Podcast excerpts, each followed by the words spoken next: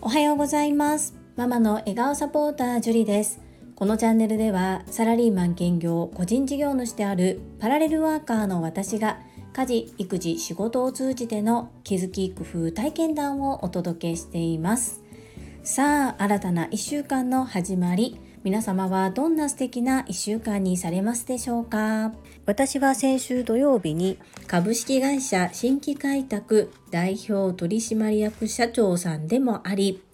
Voicy チャンネル世界はあなたの仕事でできているでもおなじみの朝倉千恵子先生が主催されている女性専用の営業塾トップセールスレディ育成塾のオンライン版第7期5回目の講座を受講してまいりました。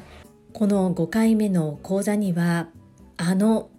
伝説のホスト井上圭一先生が登壇されるということでとっても楽しみにしておりました。本日はそちらで学んだことと私の所感をアウトプットさせていただき最後にコメント返信を行ってまいります。最後までお付き合いよろしくお願いいたします。井上圭一先生は1975年生まれ。現時点で47歳ですね。ちょうど私たちがオンライン版 TSL の講義を受けた日がお誕生日ということでとってもおめでたい日に受講をさせていただくことができました。そして肩書きとしては実業家ということでもありコミュニケーションデザイナーということでとてもご活躍されている先生です。そんな井上圭一先生なんですが伝説のホストというふうに言われております。その由来はなぜかと言いますと60ヶ月売上ナンバーワン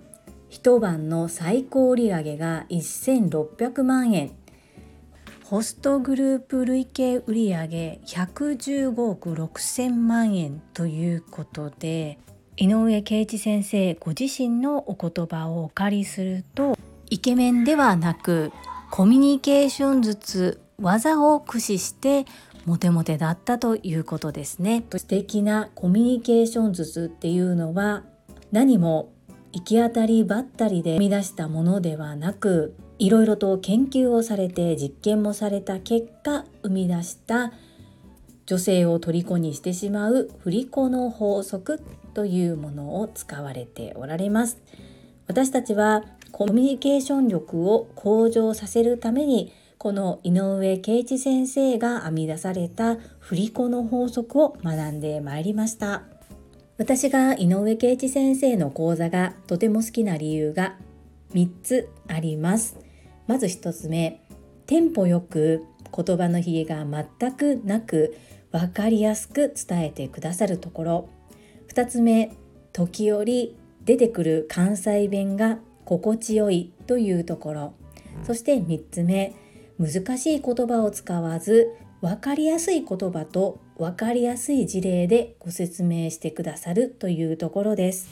伝説のホストから教わる直伝の振り子の法則とっても学び大きい時間となりました。私なりにいろいろと学んだことを実践行動していきます。井上圭一先生から教わった振り子の法則で鉄板の言葉を作ってそしてそれを欧州和法と掛け合わせると整理収納アドバイザーとして営業する時のトークとしてすごく武器になりそうだなと考えております。今は積極的に営業活動は行っておらず紹介が多いんですけれども今後展開していく中でどうしても高いですとか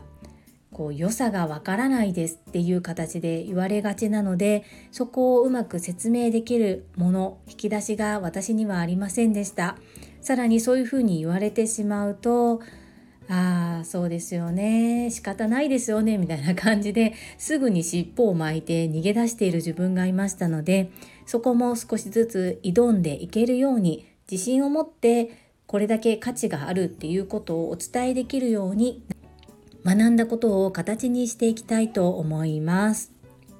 井上圭一先生は積極的にブログや Twitter、YouTube などにも情報を載せておられます。そして書籍も多数ありますので、ぜひ気になる方はご覧いただいて、そして体験セミナーなどにもご参加いただけたらなというふうに思います。皆様の参考になれば幸いです。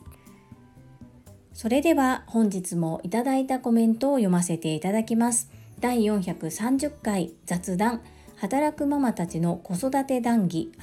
コメント返信にお寄せいただいたコメントです。中島みゆきさんからです。流星くんの選択を皆さんの視点からたくさんのご意見素敵だなぁと思いました。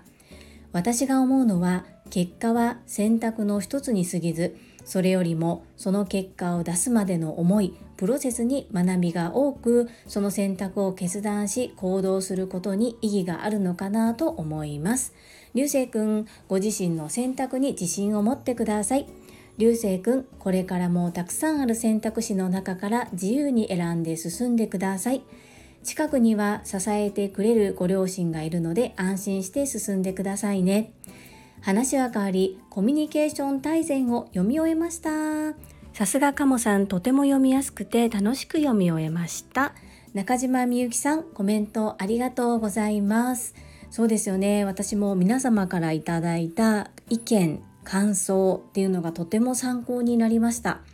いろんな考えがあっていいんだというふうに考えることができました本当に皆様の貴重な意見をいただけたことありがたいなというふうに思っております。そしてコミュニケーション大全読み終えたんですね。中島みゆきさんさすがです。私はまだあと4分の1ほど残っております。またこちらでも感想のシェアをさせていただきたいと思います。本当に読みやすい本ですよね。中島みゆきさん早いコメントありがとうございます。続きまして、ゆっきーさんからです。樹里さんおはようございます。今日も学び大き配信ありがとうございます。本題の内容も素晴らしいですが、コメント返信での学びがたくさんでメモが追いつかないです。流星くんの部活の話はあるあるですが、体に不調が現れるのは SOS のサインですよね。子育てをしながら子どもの成長を感じた時すべての経験の成果だと思います。我が家の次男の場合は小学生の時サッカーチームに入り学校が違う子ばかりでポツンとしていて辞めたいと言った時コーチに相談し周りのお友達が声かけをしてくれるようになり続けられたことで誰も知らない中に飛び込んだ時の関係性やメンタル面の持ち方を学んだと思うし高校生の時初めはコンビニでバイトをしていて横柄なお客様の態度にストレスがかかり辛そうに泣いていたので辞める決断をしその後はかっぱ寿司の裏方で店長にお墨付きをいただけるほど頑張っていました。そして今は公務員として責任持って頑張っているし仕事で失敗しても全然めげず全ての経験が糧になると言った時はたくましくなったなぁと成長を感じました。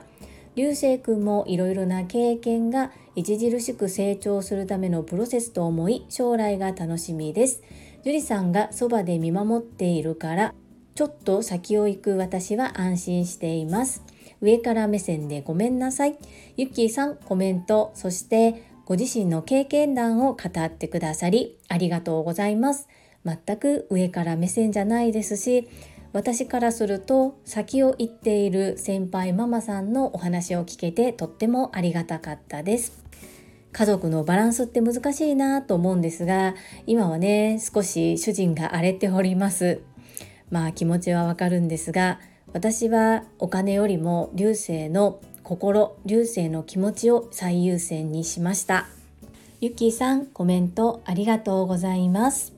続きまして第431回料理教室グルテンフリーコメコのバナナパウンド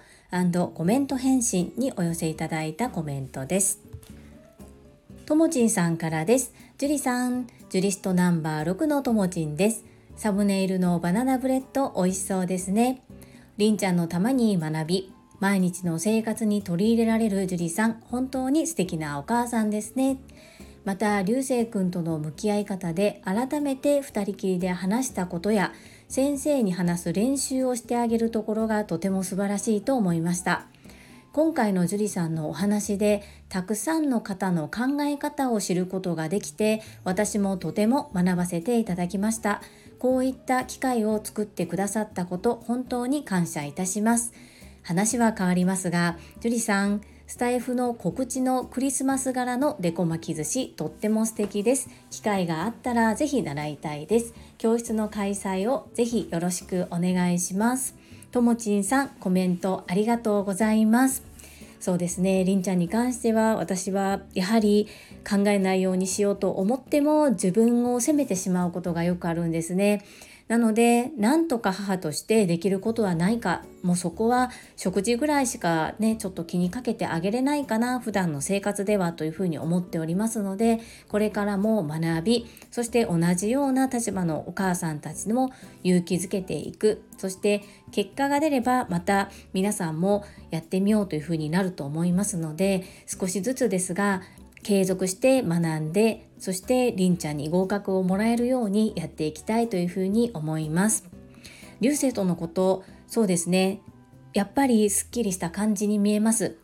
実際にまだ退部届は出せておりませんが自分の口から顧問の先生へは伝えることができたみたいなので様子を見ながら前に向いていこうというふうに思っております。そしてすごいですね告知のところの写真を見ていただいたんですね。クリスマスの絵柄はあと何種類かあるんですけれどもはい興味を持ってくださってありがとうございます。そうですねともちんさんは今同期ではないのでレッスンすることは可能だと思うんですけれどもどうしましょうかね。またでは直接個別にご連絡をさせていただきますね。ご興味持ってくださりありがとうございます。続きまして中島みゆきさんからです。樹里さんのバナナパウンド美味しそう。米粉美味しいですよね。避けているわけではありませんが、私も最近小麦粉を食べることが減りました。子供たちの健康を考え、お料理を学ぶ樹里さん素敵です。中島みゆきさん、コメントありがとうございます。そう、我が家にはもう今小麦粉はないんですよ。すべて片栗粉か米粉で代用をしております。お料理で困ったことはないですね。最初はこの米粉をたくさん使ってパンだとかケーキを作るとちゃんとコツを覚えていないとものすごく硬くなってしまったり逆にウイローみたいになってしまって本当にうわあもったいないなでももう食べれないっていうふうに思ってしまったこともあるんですがここはやっぱりコツさえつかめば米粉も美味しくいただけるということが分かってきました。はいそうなんです。りんちゃんのねどうしても改善少しでもしたいなというふうに思っております。中島みゆきさんコメントありがとうございます。続きまして泉さんからです。樹里さんおはようございます。グルフリの登竜門が子供が食べてくれるのかってとこわかります。ちょこれ食べてみてと言ってそのまま口に入れて反応をもらえるまでおでことおでこをくっつけるほどドキドキしてガン見してしまいますよねそこでクリアできたものはもうやめてっていうぐらい作ってしまう笑い子供のために勉強できて本当に今の自分があるなぁと感謝ですよね。夫の味覚子供たちの味覚母の味覚いろいろ考えて毎日毎日いやー世の母ちゃんはすごすぎる。パチパチパチ。泉さんコメントありがとうございます。そうなんですよ。子供が食べてくれるかどうかっていうのがキーポイントでさらに食べてくれるともう本当に嬉しくてそればっかり作ってしまうっていうのは本当よくわかります。そして今自分がやってるのは必死なんですけれども確かに旗から見れば世の母ちゃんはすごいみんなお母さんって頑張ってるっていう風に見えますよね。当事者だとあまりそこはね感じてないんですけれども皆さんすごいなーっていう風に私も見ています。泉さんコメントありがとうございます。続きまして第432回学び。欧州和法を習得するためにはコメント返信にお寄せいただいたコメントです中島みゆきさんからです。樹里さん、昨日は画面上でお会いできて嬉しかったです。ハート。私、いつも思うのです。樹里さんは白ブラウスとってもお似合いですよね。清楚で凛としていて素敵です。カラーコーディネートを受けられていますか？私はイエローベースなので真っ白よりもきなり色が似合うようで白ブラウス似合う方憧れます。ちなみに朝倉先生もブルーベースの方だと思うので白黒原色お似合いでかっこいいなと憧れています中島みゆきさんコメントありがとうございますとこのお洋服の話が今回このコメントにいくつか上がってるんですが皆さん本当よく見られているなと思って私講座の間はもう受講することに必死で周りの方あ誰々さんいらっしゃるぐらいはさらっと見るんですがもうそれ以外あんまりこう見れないのですごいな皆さんすごいなというふうに思っています。でその上でとカラーコーディネートは受けたいのですがまだ受けたことがないですそして実はですねちょっと暴露しますと私普段白のブラウスって全然着ないんですよじゃあなぜ Zoom 会議の時に白のブラウスを着ている率が高いかと言いますと私がデコ巻き寿司の認定講師になってすぐぐらいにコロナがやってきたんですね。でその時に現役のテレビでアナウンサーされている方から Zoom でレッスンを開催する時のポイントっていうのをオンラインで習ったんです。Zoom の使い方なんですが Zoom を使用して学んだんですね。でその時に教えていただいたことを私は守っているんですけれども第一印象人の目に飛び込んでくる色で白を嫌う人は誰もいないと。なのでできれば白を着た方がいいですよ。さらに顔写りが白だと良くなるので白おすすめですよっていうふうに教えていただいたんですね。とは言っても私ももともと普段白のブラウスを着ないもので今2着ぐらいしか持ってないんですね。で毎回同じのを着るのもなぁと思ってなので初めましての会議の時はできるだけ白のブラウスを着るようにっていう風に自分の中で決めています。先日中島みゆきさんとご一緒させていただいたセミナー1%の点々点はまあ講師の方が初めましてだったのでなので白のブラウスで出てみましたそんな感じなんですあととプロフィール写真を昨年の12月にプロの方に撮っていただいたんですがその時もやはり白を着ると顔写りが良くなるというふうに言われましたのでなのであえて白のブラウスを持っていて撮っていただいたのが今のスタンド FM とか Voicy で使わせていただいているプロフィールの写真になります。そんな裏事情があってなんだかちょっと裏切ってしまっているみたいで申し訳ないですが普段はまあ、紺とか黒を着ることが多いです。中島みゆきさんコメントありがとうございます。続きまして石垣島のまみさんからです。樹里さんおはようございます。石まみです。昨日は一日お疲れ様でした。樹里さんのファッションとっても素敵でしたよ。ハート。午前中はジャケットを羽織っていてパールのブローチとパールのイヤリング、ジュリーさんの清楚な感じとマッチしていました。参観日に行かれるのかなって思うぐらい決まってました。午後からはジャケットなしでパールのブローチ、夕方は白のお召し物にチェンジ、きちんとお洋服にも配慮されながら受講されてるんだなぁと勝手にジュリウォッチングしておりました。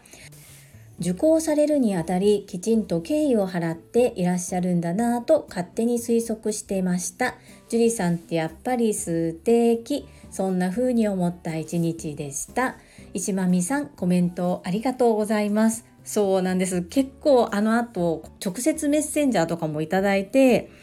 服が3回変わってるみたいな感じのメッセージいただいたんですけどなんかそんな特別なことしたつもりじゃなかったのとあと皆さんがねこう気づいてくださってるっていうのがすごいなというふうに思っています。はい、と午前中は欧州和法でしたよね。なのでまあ、営業に行くっていうことをイメージしてジャケットスーツを着てみましたそしてね私は朝倉千恵子先生みたいなカラフルなジャケットは一点も持っていないので紺とベージュしかジャケットがなかったのでとパールのそうですブローチブローチも今までブローチなんて購入したことなくってで TSL で学んでから一つだけ購入したものを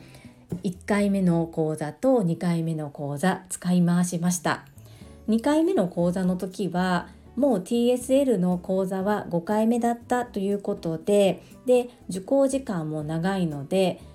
本当にロング T シャツ黒のロング T シャツなんですけれども少し裾の辺りにフリルが入っているようなものでした。なので上しか見えませんし真っ黒になるのでパールのブローチをつけてみました。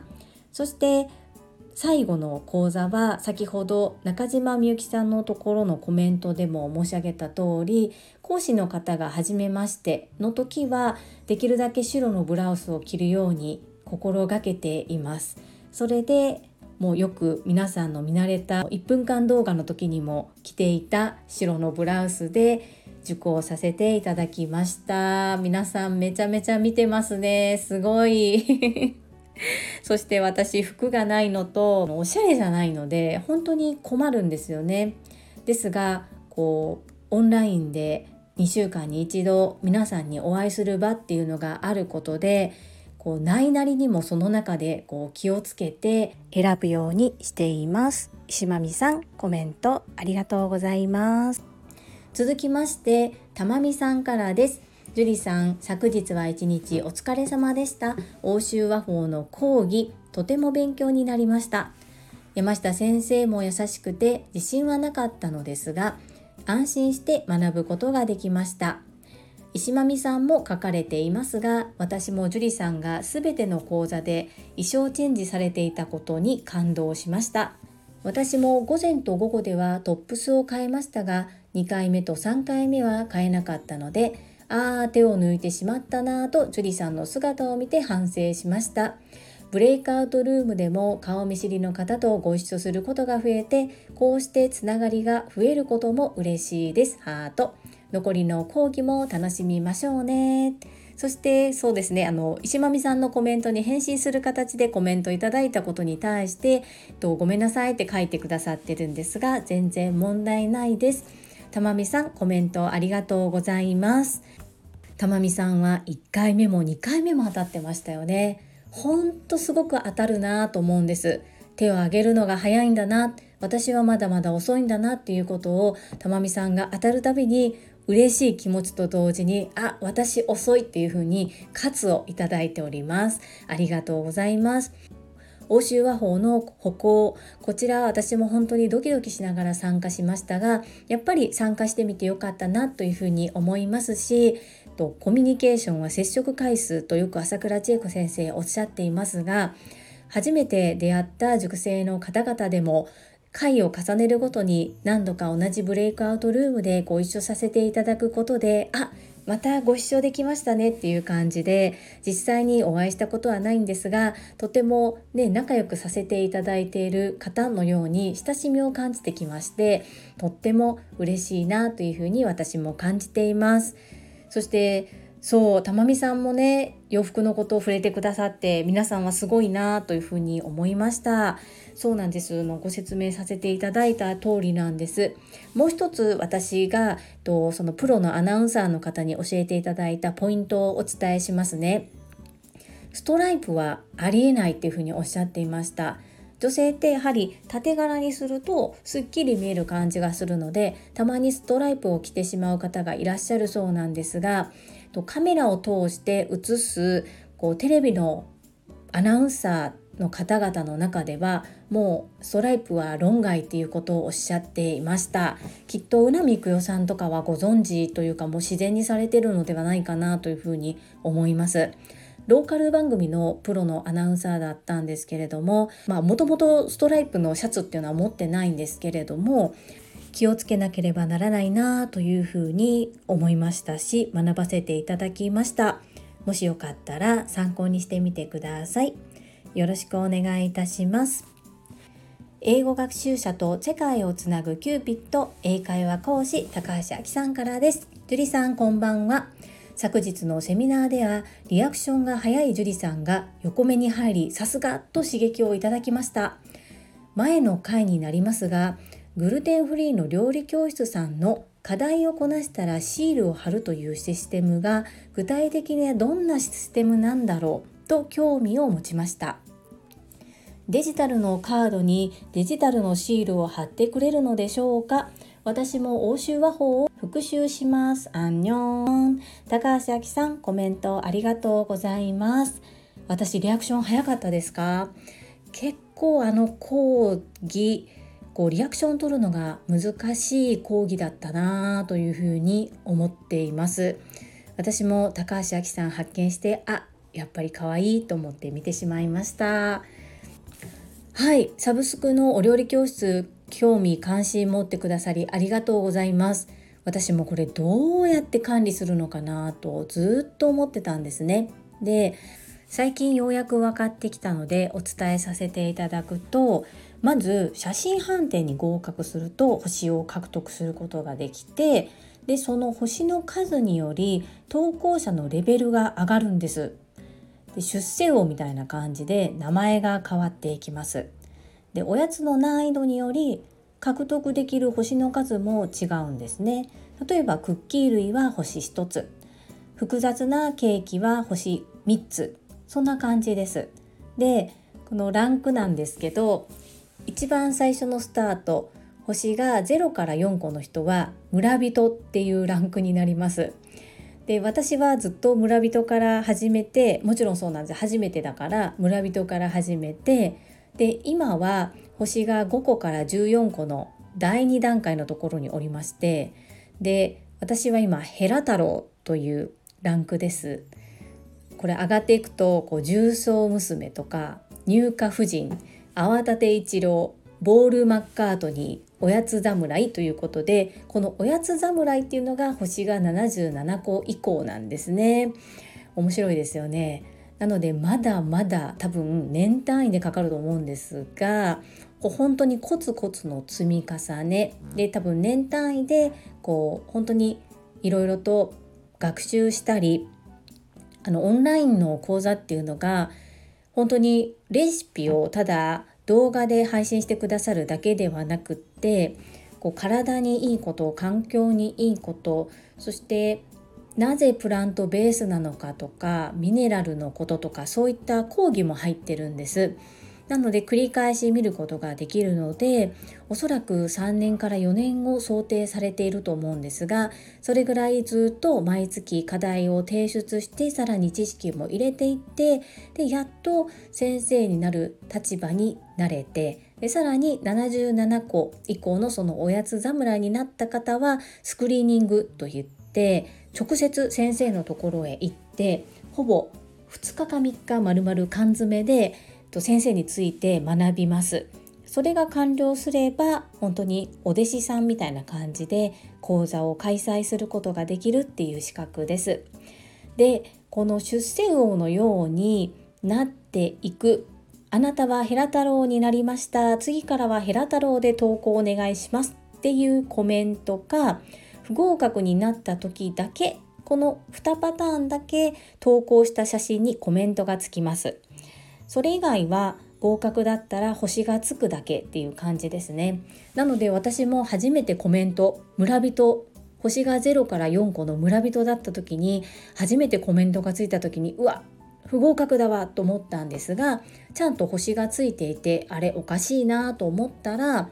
とコメントを見てみると次からはあなたはヘラ太郎になりましたのでヘラ太郎として投稿をしてくださいっていうふうに記載がありました。なのでその星の数できっちりと投稿している方を管理されてるようですね。で私だったらとこの普段ビジネスネームで使っているジュリという言葉で投稿しておりますので実際に全ての投稿された写真の中でジュリっていうふうに検索すると私が過去に投稿したものが全て出てくるような感じになってるのでまあ嘘仮にと嘘ついて等級を上げてと私ボール・マッカートニーですとか言って投稿しても全部バレちゃうようなシステムになってます。高橋明さんこう言葉でご説明するとこんな感じになっちゃうんですけれども理解できますでしょうか？星自身は本当に普段 SNS で使っているような普通の絵文字の星が自分に投稿した投稿についてついているっていう状態ですね。また分かりにくいようでしたら個別に連絡させていただきますのでお知らせくださいませ。そして興味持ってくださってとっても嬉しいです。ありがとうございます。皆様本日も最後までお付き合いくださりありがとうございました。いつも励みになるコメント、そしてたくさんのいいね、とっても嬉しいです。今後ともどうぞよろしくお願いいたします。最後に一つお知らせをさせてください。タレントのエンタメ忍者みやゆうさんの公式 YouTube チャンネルにて私の主催するお料理教室ジェリービーンズキッチンのオンラインレッスンの模様が公開されております。動画は約10分程度で事業紹介、自己紹介もご覧いただける内容となっております。概要欄にリンクを貼らせていただきますので、ぜひご覧くださいませ。それではまた明日お会いしましょう。素敵な一日をお過ごしください。ママの笑顔サポーターズリーでした。ママのチャンネル登録よろしくお願いします。バイバイ、ラブユー、サメ